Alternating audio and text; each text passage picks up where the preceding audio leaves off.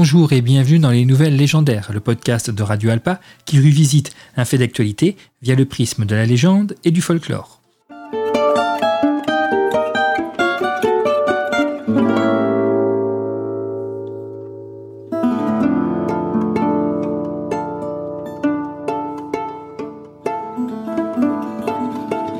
François Rabelais est un merveilleux conteur, un des plus grands écrivains de la langue française, et il avait la particularité d'inventer des mots.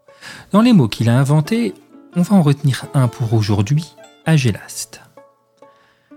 Agélaste a une racine grecque, donc a, un privatif, et gélos, qui signifie, dans la langue de Platon, rire.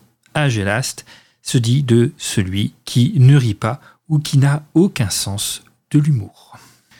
Si ce mot est aujourd'hui inusité, car trop vieux, les agélastes pullulent de nos jours et sont même un des traits les plus importants que l'on peut trouver aujourd'hui, que ce soit sur les réseaux sociaux ou les plateaux de télévision, voire même dans la vraie vie.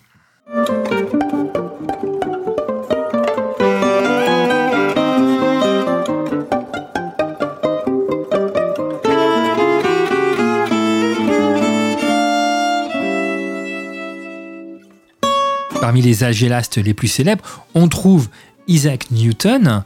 Isaac Newton qui donc a défini le concept de gravité, car effectivement avant la gravité, on prenait tout à la rigolade. Si vous avez ri à cette petite boutade, c'est que vous n'êtes pas un agélaste, sinon c'est que soit vous en êtes un, soit que vous avez un sens de l'humour un petit peu plus développé que ma personne. Et il suffit de regarder les médias pour s'apercevoir que les agélastes sont partout. Ils ont, telle l'invasion des profanateurs de sépultures, ils se sont faufilés dans notre société et sont à présent dominants, créant une nouvelle culture à base de bah on rigole pas de ça. Alors, vous allez me dire oui, mais autrefois c'était mieux. Autrefois nos dirigeants étaient pareils. J'imagine mal Margaret Thatcher faire du pole dance où Ronald Reagan réalisait un concours de blagues avec Woody Allen. Bref, des agélastes, il y en a de nombreux. Hein. Difficile d'imaginer Vladimir Poutine en train de s'amuser torse nu euh, à une soirée dansante, euh, à faire tourner la serviette autour de la tête. Alors certes, on peut imaginer Vladimir Poutine torse nu, mais dans ce cas-là, il est dans une forêt sibérienne en train de se battre à main nue contre un ours. Mais comment s'en sortir? À une époque où la moindre petite boutade est considérée par toute une branche de la population comme une agression par rapport euh, à des identités différentes, où euh, le premier degré est une température et non pas un degré d'humour, comment s'en sortir?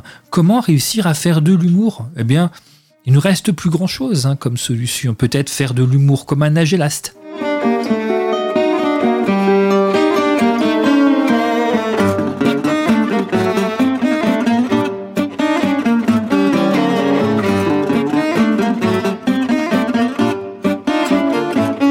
Faire de l'humour comme un Agélas, ce serait faire comme un personnage de Tex Avery, le personnage de Droopy, qui n'est pas vraiment un adepte de la gaudriole, et son faciès ne montrant jamais l'ombre d'un moindre sourire, qui dit très régulièrement dans ses épisodes de cette voix monocorde You know what? I'm happy. Donc oui, essayons un petit peu de rigoler du monde qui nous entoure. Et donc, avant de s'offusquer sur la moindre boutade, réfléchissons et disons-nous, au moins, de temps en temps, une fois, dans la tête. Allez, c'est pour rire.